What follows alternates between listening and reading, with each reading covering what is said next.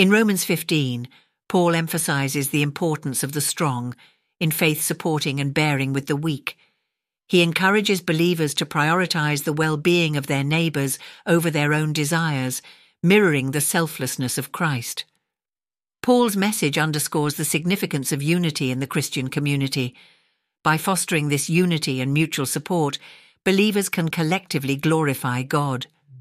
Paul's teachings here serve as a reminder of the broader Christian mission to live in harmony and promote the spiritual growth of the community, following Christ's example of self sacrifice and love. Also in Romans 15, 1 2, Paul accentuates the responsibility of the strong in faith towards the weak. He begins by associating himself with the strong, thereby validating their understanding of Christian freedom. Paul's exhortation is that the strong should bear with the failings of the weak rather than seeking their own pleasure. The phrase, to bear with the failings, can be interpreted in two ways, either as bearing a burden or as mere tolerance. In the given context, where the focus is on the strong not pleasing themselves, but aiming to please their neighbours, the idea of bearing a burden in the sense of offering help and support seems more fitting than just tolerating the weak. This sentiment aligns with Galatians 6, 2, where believers are encouraged to carry each other's burdens as a way to fulfill Christ's law.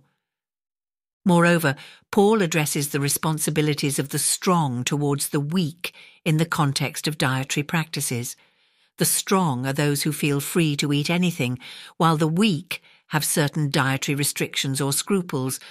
Paul affirms that the strong should not merely act to please themselves, especially when dining with the weak. Instead, they should be considerate and avoid causing distress to the weak by respecting their dietary concerns. This teaching is notable because it goes against the prevailing Greco Roman cultural norm. Typically, in that culture, the weak were expected to conform to the preferences of the strong. By urging the strong to accommodate the weak, Paul introduces a countercultural perspective, asserting mutual respect and consideration over personal freedom. Furthermore, Paul highlights the importance of considering the well being of our neighbours, particularly fellow believers who may have weaker faith. He underscores the idea that our actions should be geared towards their benefit, ensuring that they are built up in their faith. This means being considerate and loving ensuring that we don't become stumbling blocks that might lead them to act against their conscience. For instance, in the context of eating certain foods, it's essential to allow the weak to act according to their conscience. Paul's message is not about pleasing others to make them happy superficially, but genuinely acting in ways that promote their spiritual growth and well being. In addition, in Romans 15 3 4, Paul indicates the selflessness of Christ as a model for believers. He underscores that Christ did not live to please himself. While it's uncertain if Paul was aware of the synoptic account where Jesus states his purpose to serve and give his life as a ransom, Mark 10:45, Paul was undoubtedly familiar with the essence of Christ's self-sacrificial love. This understanding is evident in various Pauline writings. In 2 Corinthians 8 9, Paul speaks of Christ's grace, highlighting how Jesus, despite his divine richness, chose poverty so believers could be spiritually enriched. Galatians 2:20 offers a personal reflection where Paul acknowledges the life he now lives is rooted in the faith of the Son of God, who loved and sacrificed himself for humanity. Perhaps the most profound depiction of Christ's selflessness is in Philippians 2 6 8. Here, Paul describes Jesus, who, despite his divine nature, didn't exploit his godliness. Instead, he humbled himself, taking on human form, and endured the ultimate sacrifice of death on the cross. This act of Christ not pleasing himself is a significant understatement, given the magnitude of his sacrifice. Further, Paul references Christ's selflessness by citing a passage from Psalm 69 9, which says, the insults of those who insult you have fallen on me. This quotation is directly taken from the LXX version of Psalm 68:10.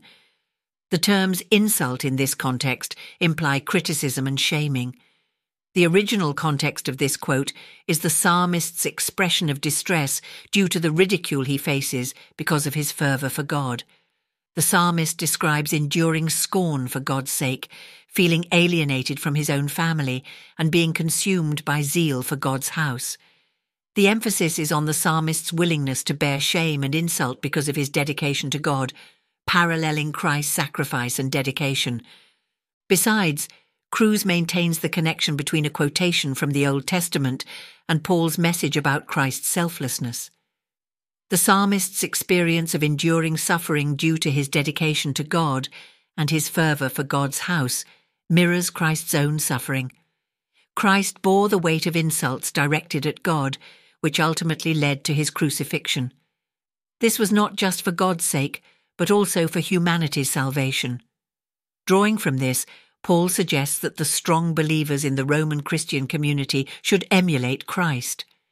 Instead of solely seeking their own pleasure, they should prioritize the needs of the weak by willingly restricting their freedoms. This act of selflessness is a reflection of Christ's own sacrifice and love. Additionally, Paul references a psalm and then elaborates on the significance of Old Testament, OT, scriptures. He asserts that the scriptures from the past were penned with the purpose of instructing us. The use of the term for at the beginning of Paul's statement serves to justify his citation of Psalm 69 and also offers insight into his broader perspective on the OT. This viewpoint is not unique to this passage. Paul echoes similar sentiments in other parts of his writings. For instance, in Romans 4:23-24, he points out that the declaration it was credited to him was not solely for Abraham's sake, but also for ours, especially for those who believe in the resurrection of Jesus. In 1 Corinthians 10:11, Paul notes that past events recorded in the scriptures serve as examples and warnings for the present generation, especially as they live in a pivotal era. Moreover, in 2 Timothy 3:16-17, Paul underscores the divine inspiration behind all scriptures highlighting their utility in teaching, correction, and training in righteousness. This ensures that believers are well prepared and equipped for every virtuous act. Through these references, Paul consistently underscores the enduring relevance and instructional value of the OT for believers.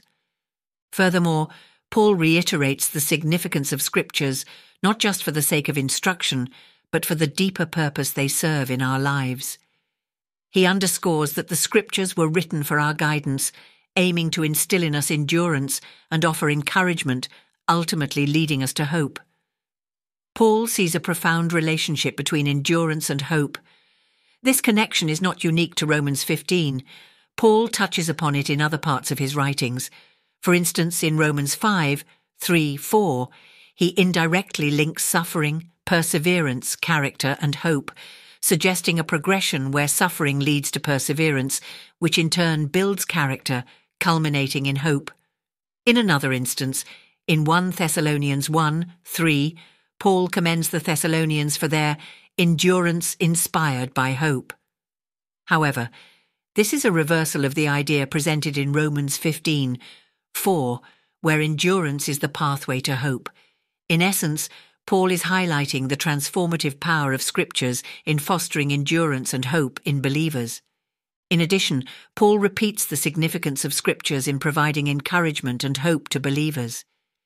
This chapter uniquely highlights that it's through the scriptures that believers find hope. While Paul has mentioned encouragement and hope together in other contexts, such as in 2 Thessalonians 2:16 17, Romans 15 stands out in its emphasis on the role of scriptures. In 2 Thessalonians, Paul speaks of the Lord Jesus Christ and God our Father providing eternal encouragement and hope. The underlying message is that God's grace is the ultimate source of encouragement leading to hope. However, in Romans 15, 4, Paul asserts that one of the ways God imparts this encouragement is through the scriptures. Barrett provides a paraphrase of this verse suggesting that in challenging situations, believers find hope by enduring and looking to God. The scriptures, having foretold such situations, serve as a source of encouragement, guiding believers to navigate their challenges with hope. Further, in Romans 15, 5 6, Paul addresses the evident tensions within the Roman Christian communities. He prays for divine intervention, asking God to grant the believers the same mindset that Christ Jesus had. The literal translation of Paul's words suggests a desire for the community to think the same thing. However, Paul's intention isn't for unanimous agreement on every issue. He recognizes that differences in opinion will persist, as indicated in Romans 14:2, 8. Instead, he underlines the importance of maintaining unity in the Spirit, even when disagreements arise.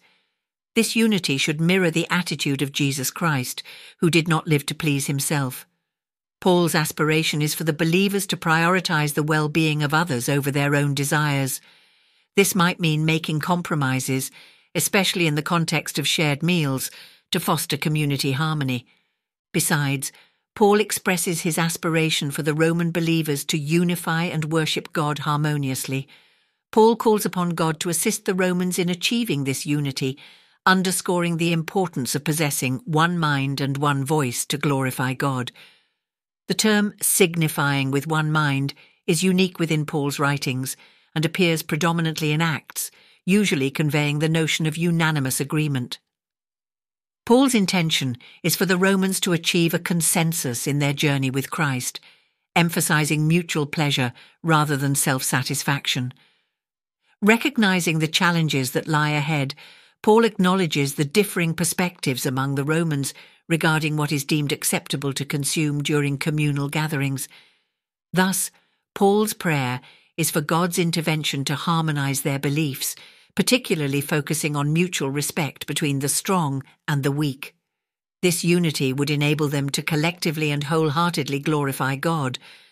Last but not least, Paul offers a distinctive title for God, the God and Father of our Lord Jesus Christ.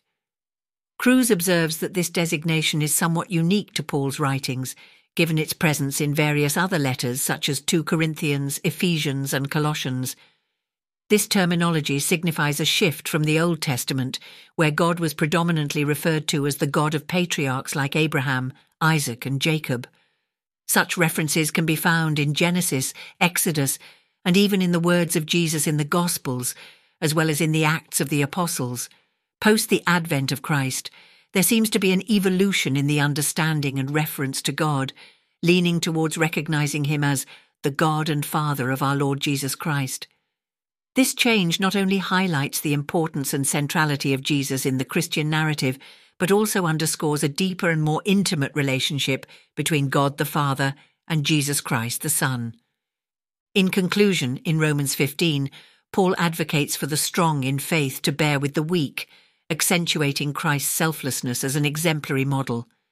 He urges believers to prioritize others' well being, fostering unity and promoting spiritual growth within the community. In this chapter, Paul identifies himself with the strong, suggesting that their responsibility is to aid rather than merely tolerate the weak, an ideology that contrasts with the contemporary Greco Roman society where the weak were expected to conform to the strong. Additionally, Paul extensively discusses dietary practices, urging the strong to consider the weak when partaking in meals demonstrating a countercultural perspective that values mutual respect over personal freedom. Also, he affirms the significance of considering neighbours' welfare, especially those with weaker faith, to prevent being stumbling blocks in their spiritual journey. Moreover, he underscores Christ's exemplariness, citing scriptures to portray his dedication and sacrifices, showcasing the essence of Christ's selfless love captured in various Pauline writings. Furthermore, Paul integrates quotations from the Old Testament, illustrating the alignment between Christ's experiences and those depicted in the Psalms, highlighting the enduring relevance of scriptures for instruction and spiritual nourishment. He perceives scriptures as a tool to foster endurance and hope, aiding believers to navigate through challenges with a spirit of resilience and optimism. In addition, Paul addresses the existing tensions within the Roman Christian community, praying for unity and mutual understanding amongst believers, mimicking Christ's spirit of selflessness and community harmony. He beseeches God to facilitate a consensus among the Romans, enhancing mutual respect and collective glorification of God, asserting the evolving recognition of God post Christ's advent as not only a patriarchal figure, but also the God and Father of Jesus, signifying a deepened and intimate relationship between God the Father and Jesus Christ. This portrayal marks a transformative shift in understanding God in the Christian narrative, highlighting the central role of Jesus.